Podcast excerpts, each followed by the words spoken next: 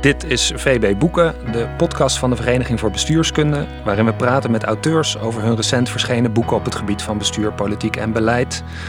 En vandaag spreek ik, uh, Mark Reinders, met Rianne Dekker en Sandra Jacobs, auteurs van het boek uh, Openbaar Bestuur en Media, uh, dat pas geleden door uitgeverij Boom is uitgegeven.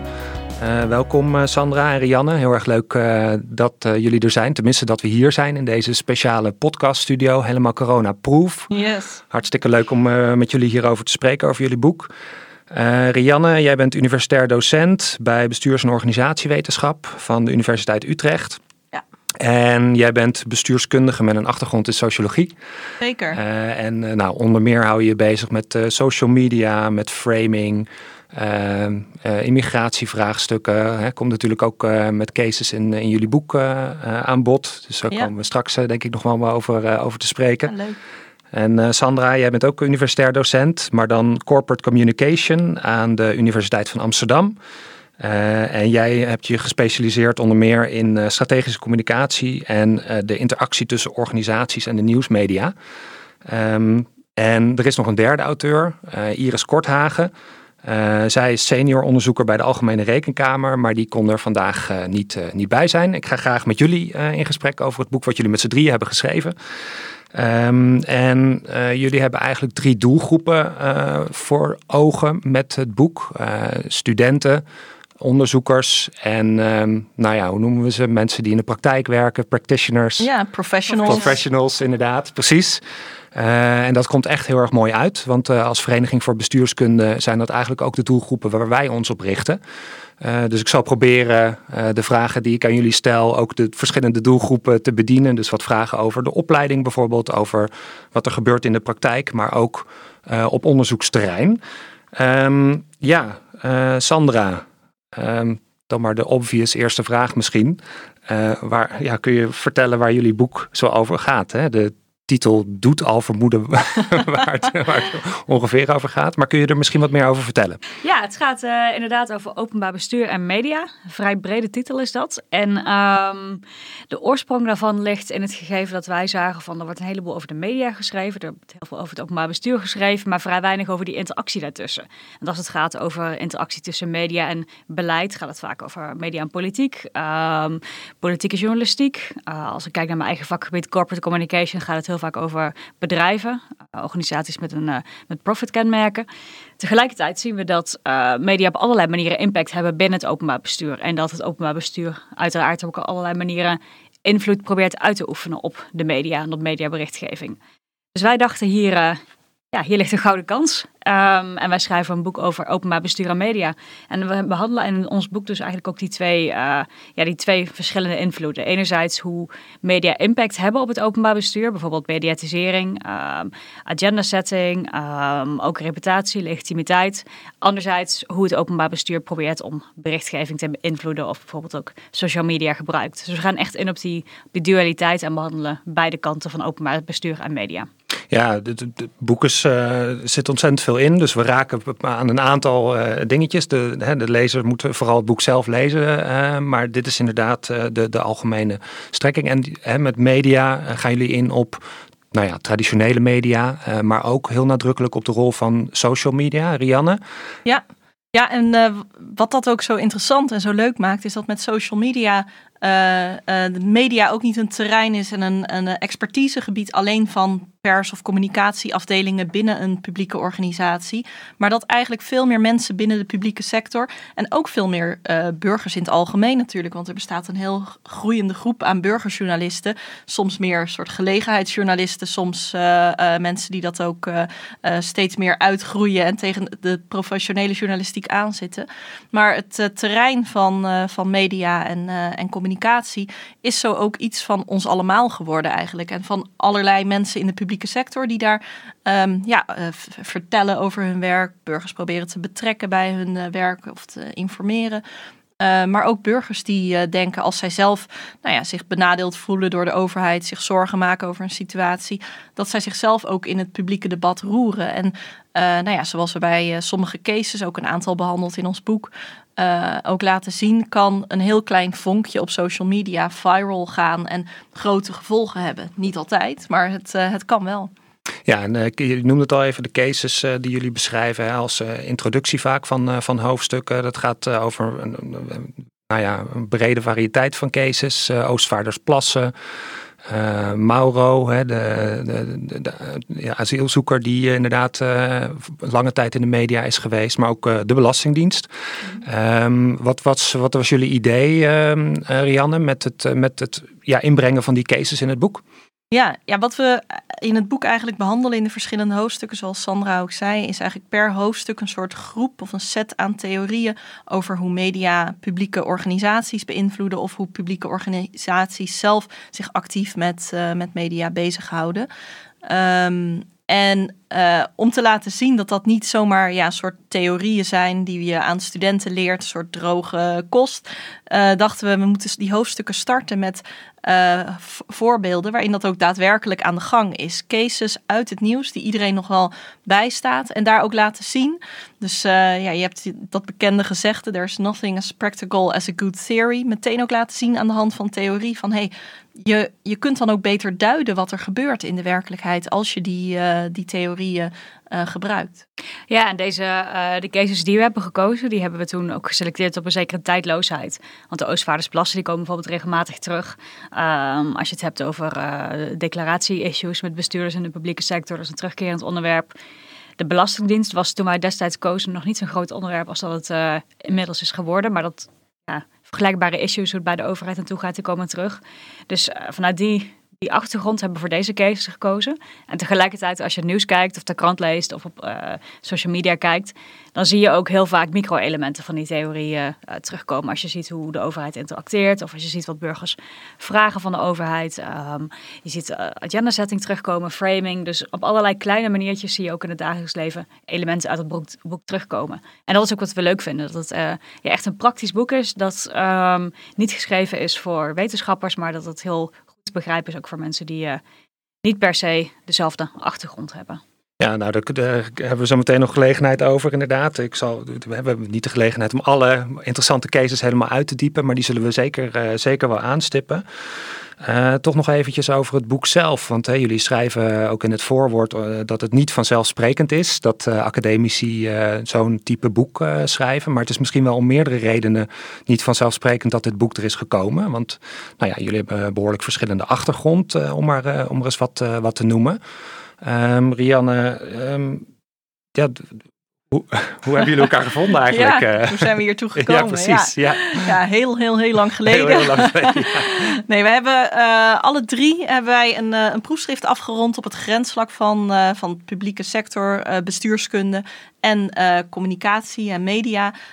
ongeveer in dezelfde periode hebben we die proefschriften geschreven en afgerond. En wij merkten toen, Iris ook en nou ja, wij twee ook, dat je, je schrijft natuurlijk over nou ja, eh, alle drie hebben wij geschreven over Nederlandse cases, over het Nederlandse openbaar bestuur, het Nederlandse mediawetenschap, het medialandschap. Um, maar altijd voor internationale peer-reviewed tijdschriften. Want dat is natuurlijk eigenlijk de nieuwe vorm van, uh, van proefschriften schrijven. Dat je als uh, uh, promovendus meteen artikelen in plaats van hoofdstukken schrijft. En die verstuurt naar internationale tijdschriften. Dus dat is ook heel waardevol. Je draagt iets bij aan theorie. Je laat iets zien aan een internationaal uh, publiek. Maar de nuances, de specifieke kennis en ook de specifieke lessen die je zou kunnen trekken uh, uit de, de cases, de, uh, die zich hier in de Nederlandse context hebben afgespeeld, ja, die vallen daar een beetje weg. Dat ga je niet tot in detail, ook kun je dat daar kwijt. Dus eigenlijk na afronding van de proefschriften dachten we van ja, we willen dit ook voor een Nederlandstalig publiek toegankelijk maken. En we kunnen eigenlijk een stukje kunnen we daar dan in kwijt, wat we niet in die proefschriften kwijt kunnen. Dus um, op zo'n manier hebben we ja, elkaar gevonden. Vonden we ook alle drie een goed idee om te doen.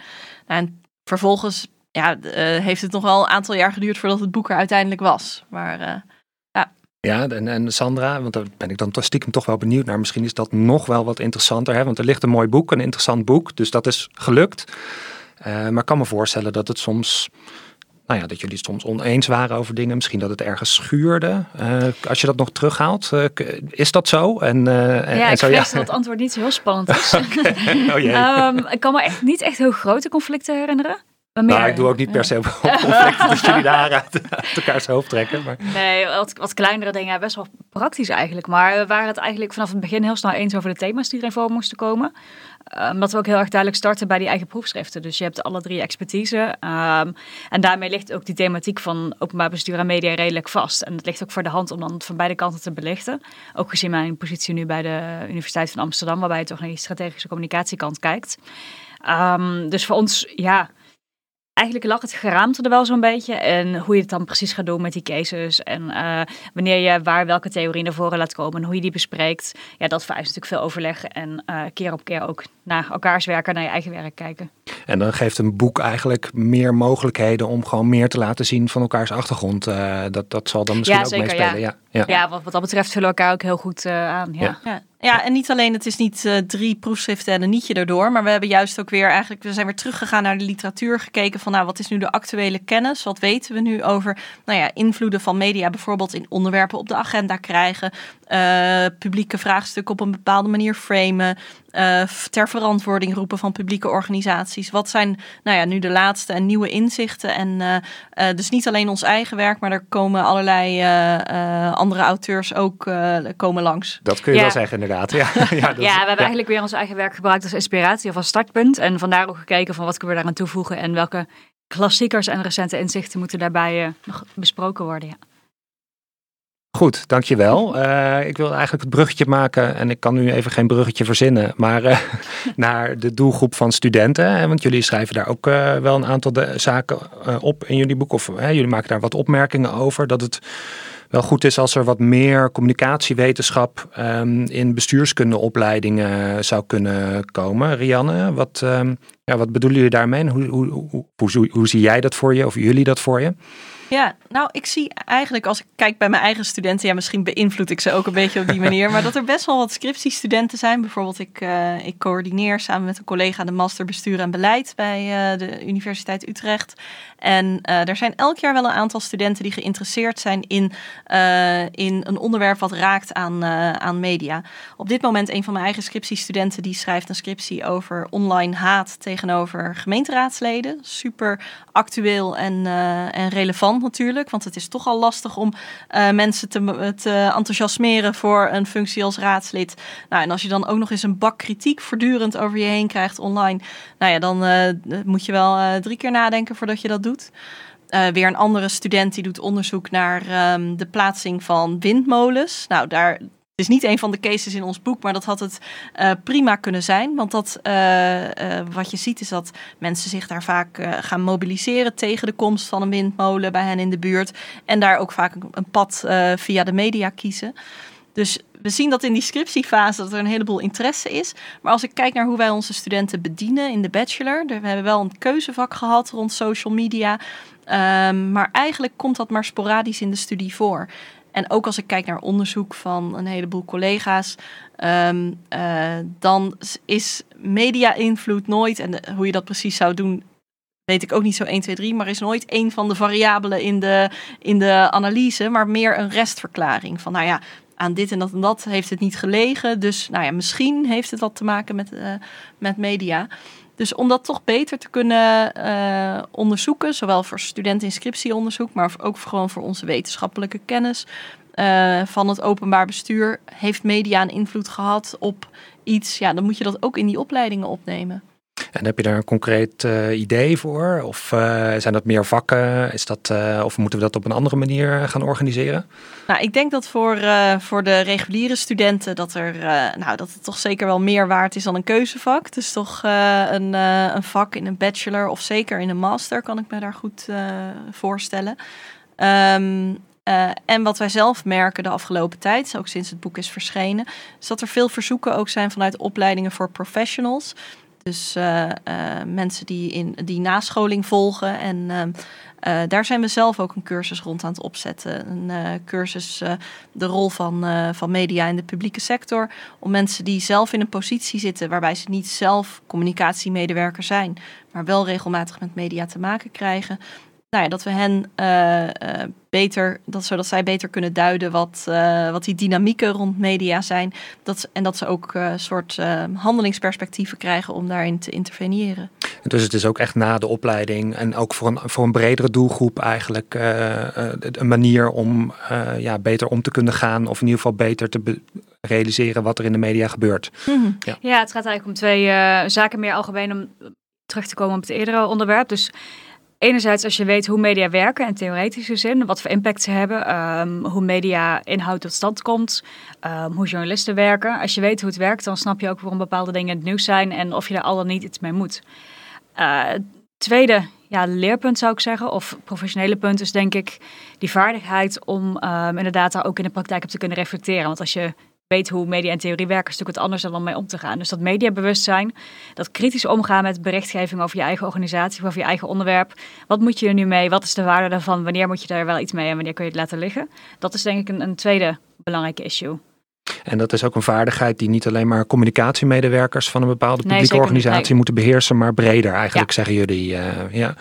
En als we nog eens, uh, nog eens naar de andere, andere kant, zou ik bijna, ja, ik weet niet of ik de andere kant moet noemen, maar als we eens kijken naar uh, de, de journalistiek. Ik hoor ook wel eens dat, um, en correct me if I'm wrong, dat het ook wel goed zou zijn als journalisten iets beter zouden moeten weten wat het openbaar bestuur is, hoe het openbaar bestuur in elkaar zit, dat daar nog wel eens wat schort uh, aan de kennis. Uh, Sandra, ben, ben, je het daarmee eens? Zie je dat ook? Of uh, overdrijf ik nu een beetje? Ja, ik vind het een beetje lastig om daar een heel algemene zin antwoord op ja. te geven. Um, als je bijvoorbeeld kijkt naar de toeslagenaffaire, dan is natuurlijk duidelijk dat ja, toch wel vrij invloedrijke journalisten daar heel erg een tand in hebben gezet. En uiteindelijk na heel veel doorzetten en ook ja, weten hoe dat werkt, toch die informatie hebben gekregen. Um, wat je er tegelijkertijd ook heel erg ziet, is dat als je dus niet zo doorzet, dat je niet moet rekenen op zeg maar, het faciliteren van informatie door de overheid. Dus als je ja, een, een, journalist bent die niet zo goed weet hoe de hazen lopen en daar wat minder vasthoudend bij de bob bent, dan weet ik niet of dat goed gaat lopen. En uh, ja, daar is natuurlijk wel een grote angst ook bij, um, bij de publieke organisaties om ja, het zichzelf transparant te zijn en informatie eh, te verstrekken aan journalisten. Ja, dat is een interessant onderwerp wat je daar aansnijdt. Daar wil ik graag zo meteen nog op, uh, op doorvragen. Marianne, schets ik inderdaad een te pessimistisch beeld van de kennis van journalisten over het openbaar bestuur? Ja, nou ja, kijk, als journalist, een heleboel journalisten zijn natuurlijk, uh, houden zich met allerlei onderwerpen bezig, ontwikkelen wel expertise en uh, op bepaalde vraagstukken, maar zijn veel breder actief dan, nou ja, wij bijvoorbeeld als, als onderzoeker. En dan is de overheid is niet één organisatie met een adres en met een persoon bij wie je kunt aankloppen. Maar je moet denk ik echt de tijd hebben en, uh, uh, en de gelegenheid om daar um, diepgaand onderzoek naar te kunnen doen. En dat is wat natuurlijk in de huidige journalistiek wel onder druk staat. Met veel meer flexcontracten en losse klussen die ook binnen nou ja, enkele dagen weer klaar moeten zijn. Ja, dan is de mogelijkheid om je echt te verdiepen, ook met meerdere organisaties en verder te komen dan alleen wat de persafdelingen naar buiten brengen. Ja, dat, uh, uh, daar schort het dan aan. Dus ik denk wel, nou, je kunt um, uh, studenten journalistiek enerzijds ook wegwijs maken. Ik zie bijvoorbeeld ook dat een artikel van onze co-auteur Iris Korthagen wordt al sinds jaar en dag ook in uh, journalistiek opleidingen gebruikt als, als voorbeeld, heeft ze ons verteld. Dus dat is natuurlijk heel erg leuk. Uh, maar anderzijds, nou ja, los van uh, als er nog steeds maar weinig tijd is om, uh, om daar door, ja, op door te graven, ja, dan ben je er nog niet. Nee, dat is heel interessant wat je zegt. Want dat, dat noemen jullie ook een aantal keer in het boek. Hè, van de onderzoeksjournalistieke kant. Mm. Dat is toch wel nou ja, geërodeerd, als ik het even in eigen woorden zeg. Um, dus dan had ik het misschien mis met de beperkte kennis van journalisten over het openbaar bestuur. Maar dan hebben we het over misschien andere oorzaken.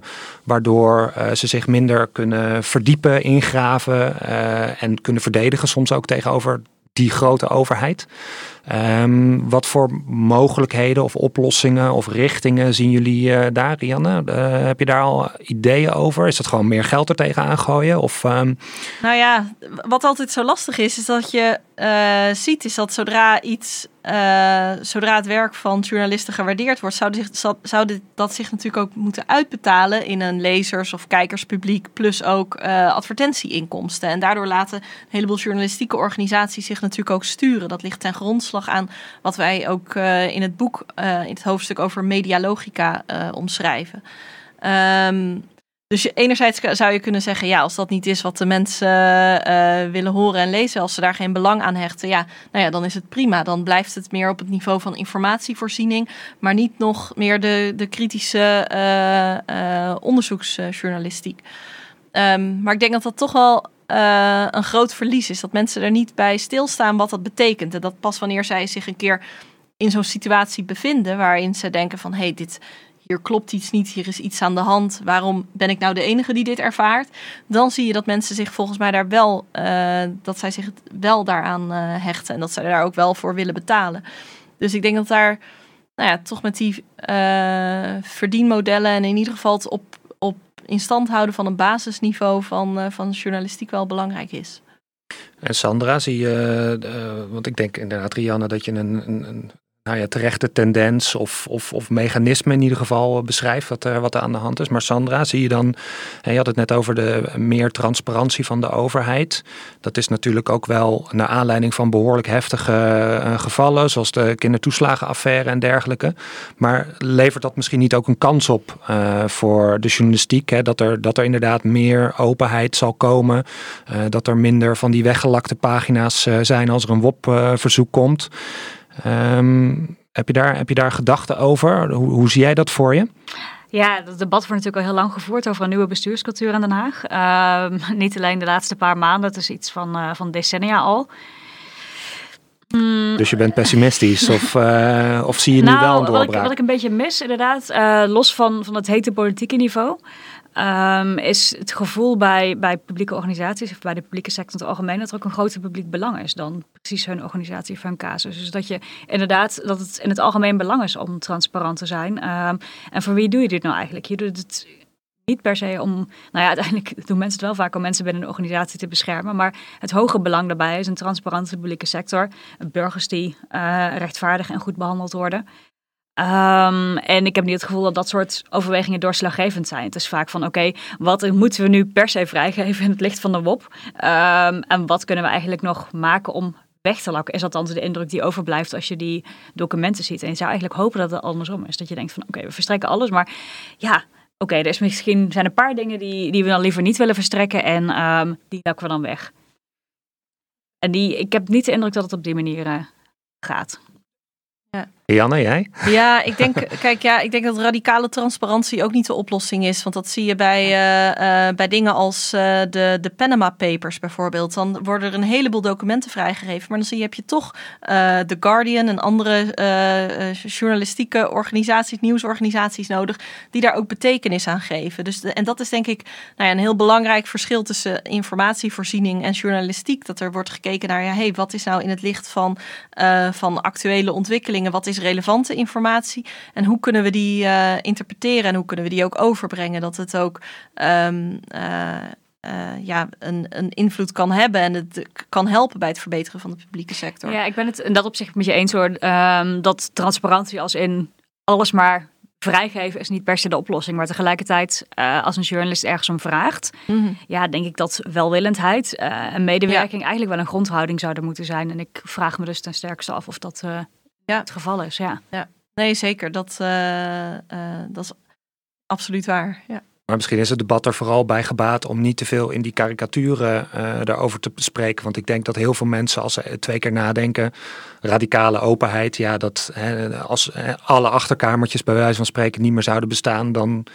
Nou ja, goed, dat, ja. dat, dat werkt ook niet natuurlijk. Nee, nee. maar dat, ja, dat, soms wordt het debat mijn visie erop uh, een beetje gegijzeld uh, daardoor, door dat soort karikaturen. Mm, ja. Terwijl ik hier veel genuanceerdere opvattingen hoor, die wel degelijk verschil zullen gaan maken. Rianne? Ja, nou ja, een, een, gedachte daar, daarbij nog wel, we, waar we het over hadden, is um, dat, dat, onderzoek ook laat zien dat meer transparantie van in data en in het vrijgeven van informatie door overheden, dat dat uh, een kleine groep helpt. En dat is vaak een groep die toch al wel vertrouwen heeft in de overheid. Maar dat er een, het voor een grote groep zal dat niet hun vertrouwen bijvoorbeeld in de overheid vergroten. Um, en uh, nou ja, dat kun je misschien een beetje ook plaatsen in de actuele discussie over complotdenken. Ook rond, uh, rond corona, maar wat natuurlijk al veel langer toch een, ook een bestaande groep in de samenleving is die denkt van nou, we worden toch bestuurd door nog een groep achter de overheid of een dynamieken binnen de overheid die we, waar we niks over horen, ja, die raken ook niet, krijgen niet meer vertrouwen. En uh, uh, wanneer er bijvoorbeeld meer vrijelijk uh, op verzoeken worden beantwoord of meer openbaarheid is. Ja, maar dat, dat gaat inderdaad uit van um, openheid met als doel om vertrouwen te bereiken. Mm. Ik denk dat het basisprincipe dat je um, samenwerkt aan een hoger publiek belang, aan een goed functionerende democratie en dat je als organisatie of um, als verstrekker van die documenten probeert om ja, er toch niet al te krampachtig mee om te ja. gaan. Ja, het is ook een waarde in zichzelf. Ja, um, dus een democratische waarde inderdaad. Dat je, dat je niet krampachtig mee omgaat en denkt van oké, nou hoe, wat kunnen we nou voor elkaar betekenen? Dat dat uh, ja, echt een onderschat uh, belang is nu. Ja. Mm. Nou, je merkt, uh, jullie boek uh, geeft ook heel veel stof om naar aanleiding van uh, op actuele maatschappelijke discussies te bespiegelen. Dat is denk ik heel mooi dat dat boek dat doet. ik wil er toch nog eentje, eentje uitpikken. Um, Rianne, jij zei net ook hè, de, de, de social media, burgerjournalistiek. Zeker iets wat de afgelopen jaren, zo niet misschien iets langer, al, al aan het opkomen is. Als we dat nu eens plaatsen in de lokale context. Hè, er wordt vaak gezegd, jullie benoemen het ook terecht, denk ik, in jullie boek, dat de lokale journalistiek uh, ook aan het eroderen mm. is of geërodeerd is. Um, ligt daar een kans uh, voor burgerjournalistiek? Wordt die misschien al gegrepen of, uh, of, of niet? Ja, ik, uh, lokaal zie je een heleboel interessante en leuke nieuwe journalistieke initiatieven online, maar ook uh, uh, in traditionele vormen, dus meer kranten of, of tv. Um, en dat is op zich zijn dat interessante initiatieven, ook vaak veel, veel gevolgd, maar van, wel van hele diverse kwaliteit. Dus je ziet er die, um, die nou ja, echt een beetje een soort tot de gevestigde orde gaan behoren. Um, waar mensen ook van op aan kunnen, die een divers uh, hoeveelheid onderwijs, onderwerpen aansnijden. Er zijn ook initiatieven, en dat maakt het zo lastig altijd met burgerjournalistiek en online uh, nieuwsmedia, die zich vooral in één kwestie vastbijten, meer uit een vorm van activisme, in plaats van het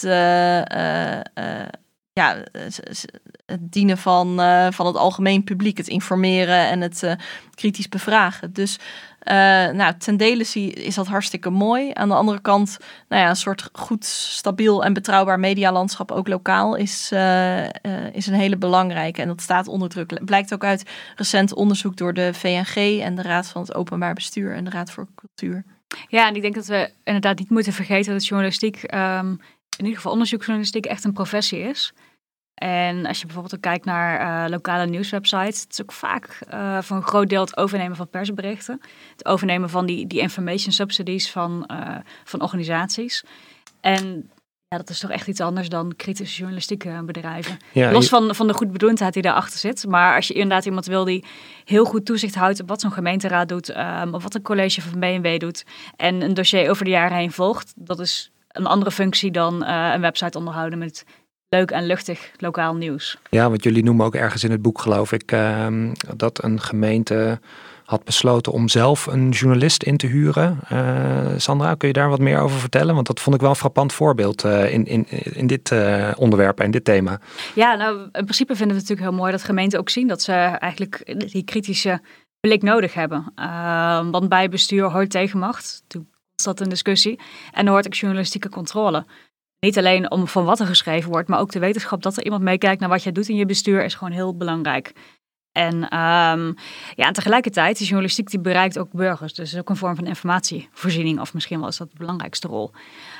Um, als je dan iemand inhuurt en dus zelf betaalt, ja, in hoeverre kan die persoon dan nog echt kritisch zijn en echt zijn beroep uitoefenen? Um, onderzoeksjournalistiek doen. Je, moet, je loopt echt heel erg het risico dat iemand meer een voorlichter wordt of een verlengstuk van uh, de, de mediarelaties van een gemeente, dan dat iemand echt onafhankelijk is. En um, dat is wel ja, een heel groot aandachtspunt daarbij. Dus ondanks dat er waarschijnlijk, hoogstwaarschijnlijk, goede bedoelingen aan ten grondslag liggen, moet je eigenlijk die kant principieel niet op willen, zeg je? Nou, via mediafondsen zou dat bijvoorbeeld wel kunnen, waarbij nog een, een externe... Waarbij het meer op afstand, ja, op staat. Afstand staat ja. Ja. Ja. als ik kijk, de Universiteit Utrecht heeft ook zijn eigen universiteitskrant. En ik weet niet precies uh, hoe, dat, uh, hoe het werkt met salarissen. Maar daar, je kunt een uh, constructie bedenken waarbij mensen toch um, nieuws maken in en rond de universiteit. Over allerlei onderwerpen die het aangaat. Waarbij je ook de onafhankelijkheid kunt bewaken. Maar tegelijkertijd is het ook goed als, als er wel die nodige afstand bewaakt wordt. Ja, en de vraag is natuurlijk. Um maar misschien ben ik daar wederom uh, te, te, cynisch voor. maar als er dan inderdaad iets gebeurt waarbij er berichten zijn of waarbij er uh, incidenten zijn waar je kritische berichtgeving verlangt. Stel dat het onwelgevallige berichten oplevert. Ja, wat gaat er dan gebeuren met zo'n universiteitskrant of met iemand die daarover schrijft? En uh, mm. krijgt u dan van bovenaf nog te horen of dat oké is of niet? En ik vraag me dat dan toch een beetje mm. af hoe die verhouding dan uiteindelijk gaat liggen als er kritische incidenten zouden zijn. Ja, nou, ik zag er laatst een heel interessant boek over, over de universiteitskant. Ja, nou ja, ik moet het nog lezen, maar uh, ja. Dus, dan misschien voor een volgende. Ja, dat zie, nou, in ieder geval, en dat zie je natuurlijk, dat beschrijven we ook in. Eh, daar openen we eigenlijk het boek mee. Dat er over de relatie tussen media en, nou ja, in het geval van ons boek, eh, publieke organisaties, zijn er een heleboel metaforen die uh, de relatie tussen beide beschrijven. Van, van waakhond tot schoothond, tot een soort tango-dans met momenten van aantrekken en afstoten. En dat uh, werd volgens mij ook in dat boek over de universiteitskrant beschreven. Dat er ook door de jaren heen dat die relatie uh, uh, verandert en zich ontwikkelt. En dat er in de rond schandalen veel meer de kritische waakhondrol werd genomen. Op andere momenten veel meer de journalisten en, en de, nou ja, in dit geval ging het dan over de universiteitskant, dus het universiteitsbestuur veel meer on the page waren. Dus, ja, ja, dus dat, dat pleit eigenlijk meer voor een duidelijker rolbewustzijn. Ja. en, en afbakening van mogelijk verschillende rollen. Um, ja, en ik denk dat ook alle rollen wel gezond zijn op een manier. Dus er moeten ook vertrouwensrelaties kunnen groeien, zodat er over, openheid is en dat er regelmatig contact is. Aan de andere kant moet er wel, uh, nou ja, bewust zijn van, hé, hey, maar uiteindelijk aan het eind van de dag hebben wij wel uh, verschillende functies. Ja, duidelijk. Um, ik wilde eigenlijk nog één vraag over de praktijk, om het zo maar even te noemen, aan bod laten komen en dan ook nog over de derde doelgroep, hè, om ze er maar weer eventjes bij te halen, over onderzoekers zelf. Wat, wat jullie hen nog uh, zouden meegeven, jullie willen meegeven, jullie collega-onderzoekers.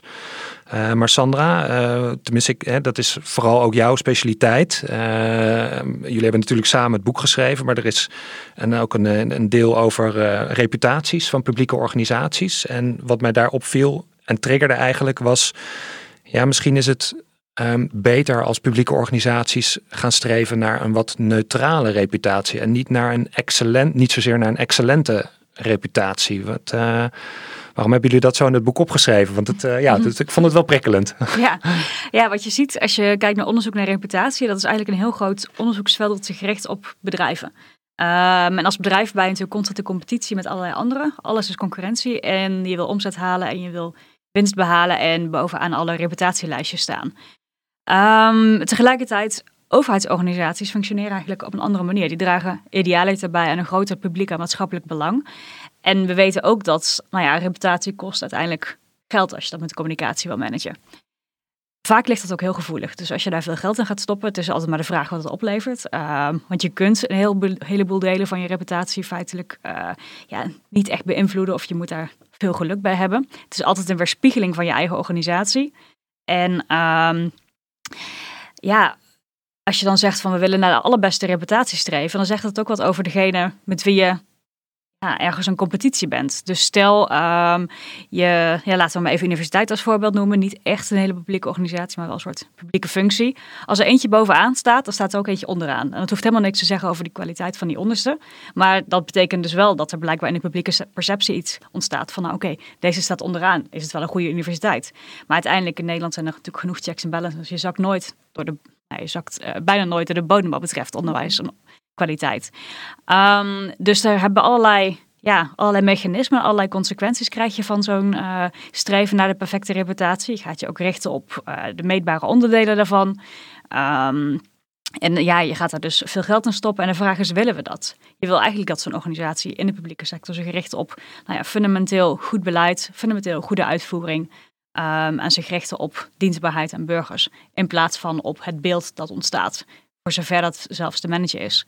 Dus vandaar dat vaak in de wetenschap wordt gezegd, nou streef maar naar een neutrale reputatie. En dat betekent dus eigenlijk, uh, ja, streven naar publiek vertrouwen, naar burgers die uh, goed behandeld worden, gelijkwaardig behandeld worden. Niet te veel uitschieters. Je hoeft niet de beste te zijn, je moet gewoon je werk goed doen.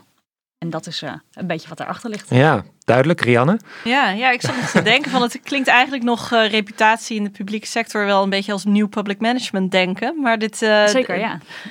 Is dat nu ook veranderd nadat die, die trend toch weer wat is gaan luwen?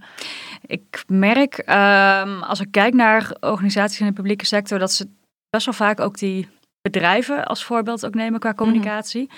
Terwijl eigenlijk strategische communicatie van overheidsorganisaties wel anders is in een aantal opzichten. Ja.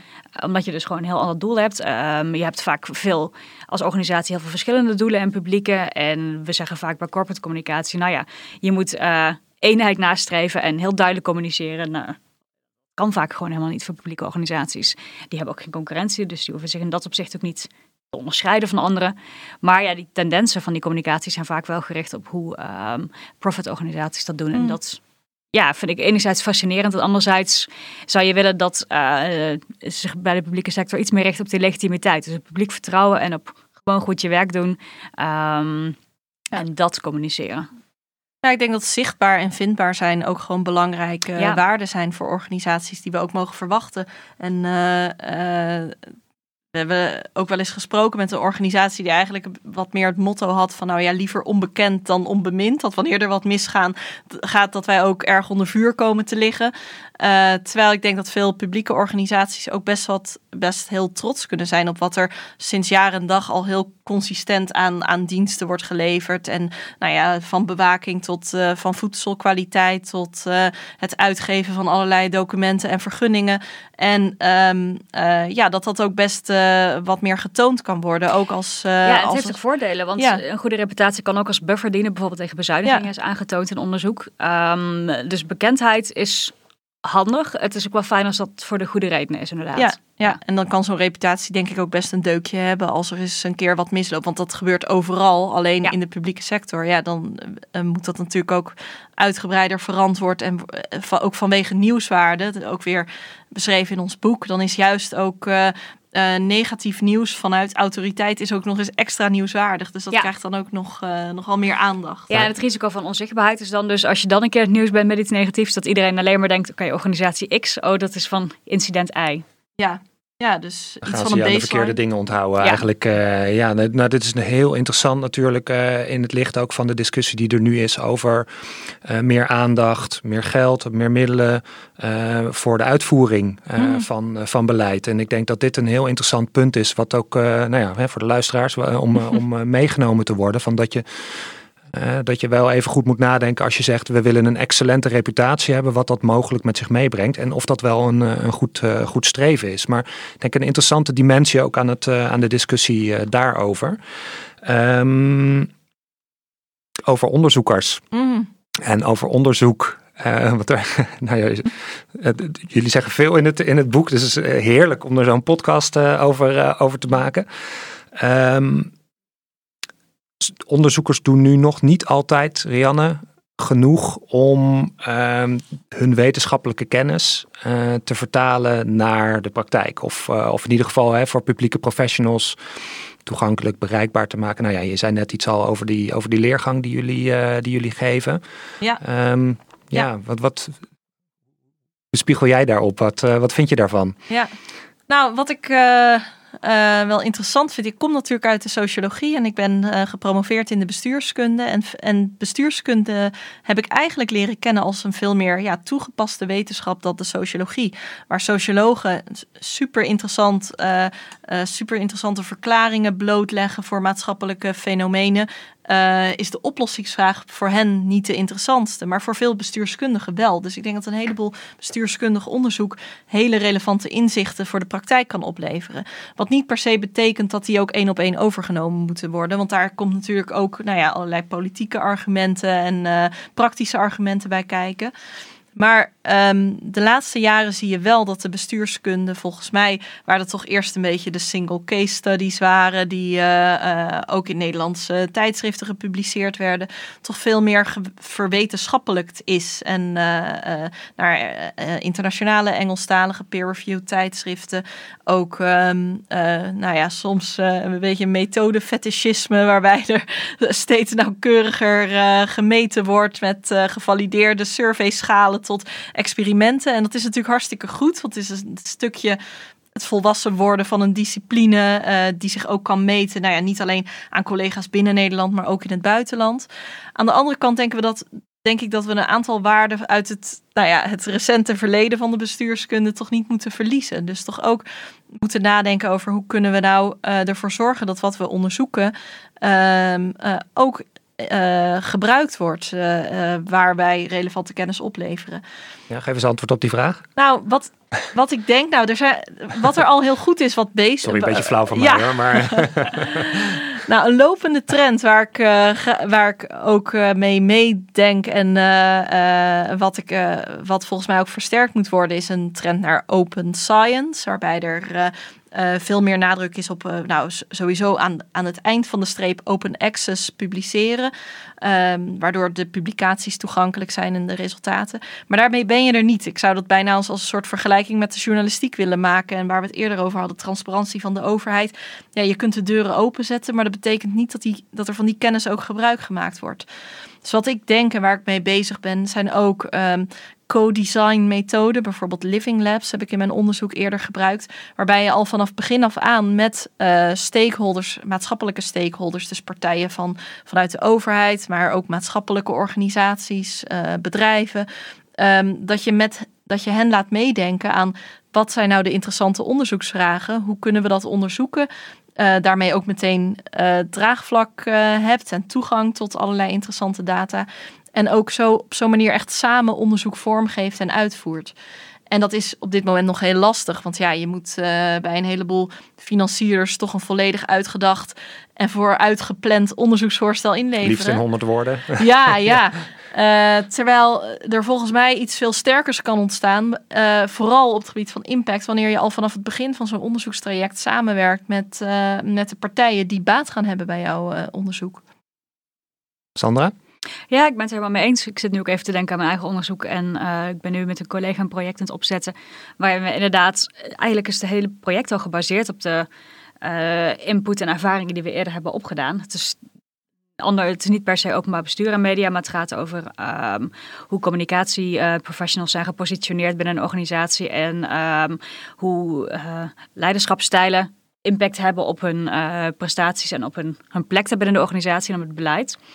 En die, dat hele onderzoeksprobleem is door ons uh, opgedaan uit de praktijk, zeg maar. Dus als je een, een ander artikel leest of een leerboek, ja, op basis daarvan hadden wij dit niet op deze manier op kunnen zetten. En ook de uitvoering daarvan uh, gaan we samen doen met de praktijk. Dus in dat opzicht denk ik dat het behoorlijk dicht... Uh, ja, het is echt samen gecreëerd onderzoek eigenlijk. Ja, ja dus mm. in aanvulling op wat uh, jij terecht zegt, uh, Rianne, mooie, mooie oplossingen. Uh, zou ook de, de, de onderzoeksvragen nog wat meer, ja, je ziet er natuurlijk wel wat voorbeelden van, mm -hmm. maar nog misschien wat meer op kunnen komen, waar ja. dan onderzoekers op aan kunnen haken. Ja, ja, ja, ja. ik ook. Ja.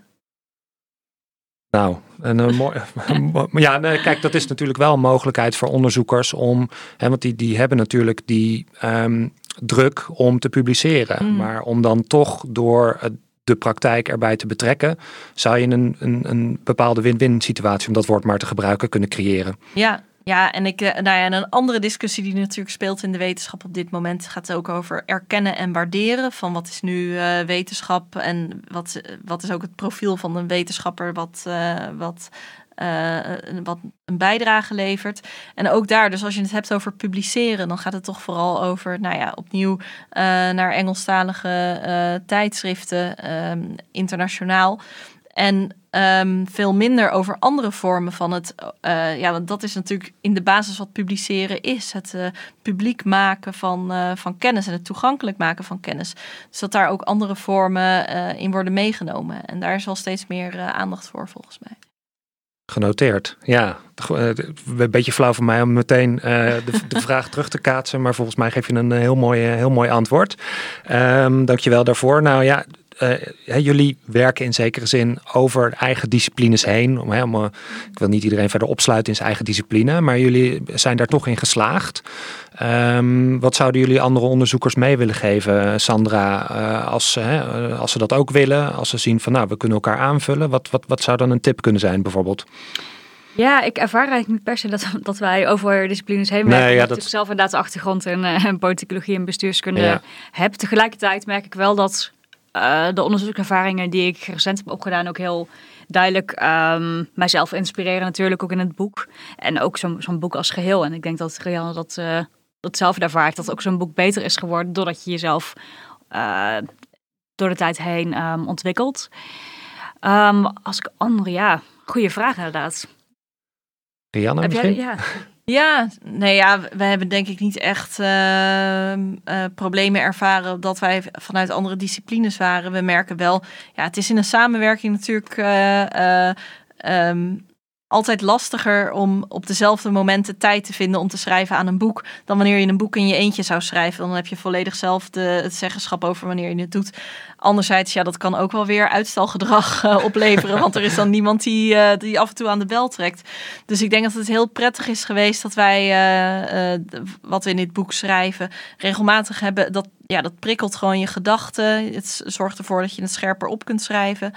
Um, ja, en, je, en vervolgens uh, hebben wij denk ik heel veel begrip gehad voor, uh, voor schema's en uh, die soms niet helemaal op hetzelfde ritme liepen. Dus het is uiteindelijk een wat langduriger project geworden dan, dan we vooraf hadden beoogd, maar wel ook beter daardoor. Dus ik zou iedereen ook aanraden om dit met elkaar te doen, want anders heb je ja, een tweede proefschrift, opnieuw een product alleen van jouzelf. Maar, um, ja, dan is het maar ook om tot relevante inzichten te komen. Want uh, framing en communicatiewetenschap en framing en bestuurskunde, dat zit nog best wel wat verschil tussen. En mm -hmm. juist die, die toch net wat andere uh, perspectieven, dat levert volgens mij een mooi boek op. Dat je dus kan zeggen, nou hier betekent het dit en daar betekent het dat. Nou, en als we nou van een afstandje kijken, dan uh, betekent het dit voor ons boek en voor de praktijk.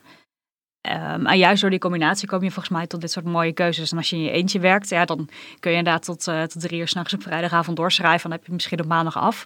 Maar ik denk dat um, een deel van de kwaliteit van het boek zit en dat je het dus ook laat rusten tussendoor. En inderdaad die mm. pauzes die we hebben gehad, uh, al dan niet door, uh, door zwangerschappen en, en kinderen. Um, en natuurlijk door het onderwijsritme dat ja, je jaar eigenlijk bepaalt dat het inderdaad het boek te goed is gekomen, ja pleidooi voor samenwerking inderdaad. Ja, ja, inderdaad. Ja, um, ja, dat was het. Tenminste, qua uh, uh, vragen oh, hè, die, waarmee ik toch zoveel mogelijk onze, ons doelgroep, jullie doelgroepen zou willen, zou willen bedienen. Um, ja, dit boek is net uit. Uh, maar zoals denk ik de luisteraars nu ook horen, ja, gaat de gedachtenvorming zeker verder. Um, stel, hè, ik weet niet of jullie dat van plan zijn, maar er komt een tweede druk. Rianne, wat, zou er dan uh, anders in komen of nieuw? Of um, ja. moet je even nog niet aan een tweede druk denken? nou, jawel. Ja, jawel. ja, dat geloof ik wel uh, inderdaad. Als ik, als ik je net zo proefde, dan... Uh, ja, ja, absoluut. Ja. Nou, en het is ook zo leuk dus dat we nu op verschillende plekken over dit boek kunnen vertellen. En hier ook mensen mee verder kunnen helpen. Dus wat mij betreft gaan we hier zeker mee door. En verwerken we ook weer de nieuwe inzichten in, het, in een tweede druk. Uh, ja, ik heb wel zitten denken naar. Uh, ik hou me natuurlijk het meest bezig met social media. En uh, we pleiten in het boek, in de, de hoofdstukken die gaan over ehm, social media als nieuwsmedia. Um, uh, beschrijven we ook over desinformatie als toch een, uh, een opkomend probleem, waarbij het voor mensen steeds moeilijker is om uh, online te onderscheiden waar is deze informatie van afkomstig en is deze informatie dan ook geloofwaardig en voor mij en, en, en juist en relevant voor mij. En daar pleiten we ook voor, voor meer mediawijsheid onder burgers, wat ook al, wordt gebeur ook al gebeurt op scholen en, um, en in andere settings. Maar daar ben ik toch wel iets uh, kritischer op geworden. Dus op onze eigen aanbeveling voor, uh, voor meer mediawijsheid. Want ik denk dat als je nu kijkt naar het huidige medialandschap, dat, uh, dat je er met, ook al heb je duizend mediawijsheid cursussen, dan kom je er nog niet. Dus ik denk ook niet dat we die verantwoordelijkheid zoveel bij individuen moeten leggen. Maar vooral ook moeten kijken naar wat moeten social media platformen en overheden ook in, in samenwerking bijvoorbeeld eraan doen dat, um, uh, dat een zekere uh, mate van informatie toch gewoon betrouwbaar en goed vindbaar en um, uh, voor burgers is. En daar ligt dus ook een duidelijke opdracht voor mensen die in het openbaar bestuur werken. Om ja. dat uh, zo goed mogelijk voor elkaar te krijgen. Dat denk ik wel, ja. ja. En uh, ja, dus dat zou ik in een tweede druk, zou ik dus uh, iets minder de verantwoordelijkheid bij burgers, iets meer bij publieke organisaties plus social media platformen ja, leggen. duidelijk. Ja, ja. Sandra. Ja, een van de onderwerpen die ik zelf verder uit zou willen werken binnen het reputatiehoofdstuk is uh, legitimiteit van publieke instituties. Dus publiek vertrouwen eigenlijk. Uh, want je ziet dat het nu in de coronacrisis behoorlijk onder druk staat, maar daarvoor eigenlijk ook al wel. Dus wat betekent dat nou precies? Um, en zijn er communicatieve manieren waarop je daar wellicht zou kunnen proberen om, uh, om iets aan te doen? En een ander onderwerp waarbij we vanaf het begin eigenlijk hebben gedacht, moeten we dat erin stoppen of niet? Dus al uh, vanaf 2017 is crisiscommunicatie. Hebben we toen niet gedaan, omdat er zo ontzettend veel over geschreven is dat we dachten, nou, waar ligt onze toegevoegde waarde nou eigenlijk hier? Um, toen kwam de coronacrisis inderdaad. En ik twijfel eerlijk gezegd nog steeds of we dat dan allen niet in een vervolgdruk zouden moeten stoppen. Want nou, voor ons moet dan de toegevoegde waarde heel duidelijk zijn. Dus echt uh, crisiscommunicatie vanuit nou ja, publieke sector perspectief. Tegelijkertijd heb ik wel het gevoel dat daar behoorlijk wat um, interessante uh, in ieder geval onderzoeksfindings liggen. Um, en ook mogelijk lessen die vanuit dat onderzoek zijn te vertalen naar de praktijk. Dus vanuit dat motief zou het zeker interessant zijn om het uh, toe te voegen. Ja. Rianne? ja. ja. Nou ja, ik zit. Uh, er We is... zitten as we speak de tweede druk al uh, te schrijven. ja, ja. De inhoudsopgave is bijna klaar. Nee. Ja. ja, nee, ik denk. Um, ja, in, op crisiscommunicatieterrein kom je al snel, en daar wil ik wel een beetje weg van blijven, kom je al snel bij een heel uh, praktisch uh, ja. how-to uh, kom je terecht. Van dit moet je doen en dit zijn de absolute don'ts in crisiscommunicatie. En dat is wat wij in het boek eigenlijk nadrukkelijk niet hebben willen doen. We willen wel duiding geven en ook mensen meer handvaten om te kunnen begrijpen wat gebeurt er en hoe komt het nou dat er media aandacht is voor dit of waarom onze communicatiestrategie op social media niet uitpakt als wij gedacht hadden. Um, tegelijkertijd geven we geen heel uh, duidelijke handleiding. En, uh, en, Sterker nog, we pleiten expliciet tegen ja. dit soort handleidingen. Ja, ja. Daarom. Dus dat, uh, misschien, maar ja, dat is misschien juist een extra argument om wel een crisiscommunicatiehoofdstuk erin te doen. Wegblijvend van de, de do's en de don'ts. Ja, want dat doen we eigenlijk met, met de reputatie inderdaad ook. En met social media ook. Dat je wel bespreekt van welke inzichten zijn er. Um, wat weten we hierover? Uh, en daar ook kritisch op reflecteert, maar niet inderdaad een, een recept, zoals we het noemen, reputatierecept bijvoorbeeld, of een stappenplan, omdat dat uh, in de praktijk toch, uh, nou ja, om allerlei redenen niet zo'n goed idee is.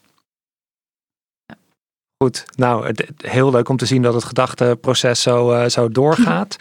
Uh, heel hartelijk dank voor, uh, voor deze podcast um, over het boek Openbaar Bestuur en Media, wat bij uitgeverij Boom beschikbaar is. Rianne, Sandra, Sandra, Rianne, heel hartelijk dank voor deze podcast en wellicht tot de volgende keer. Yes, dankjewel. Dankjewel.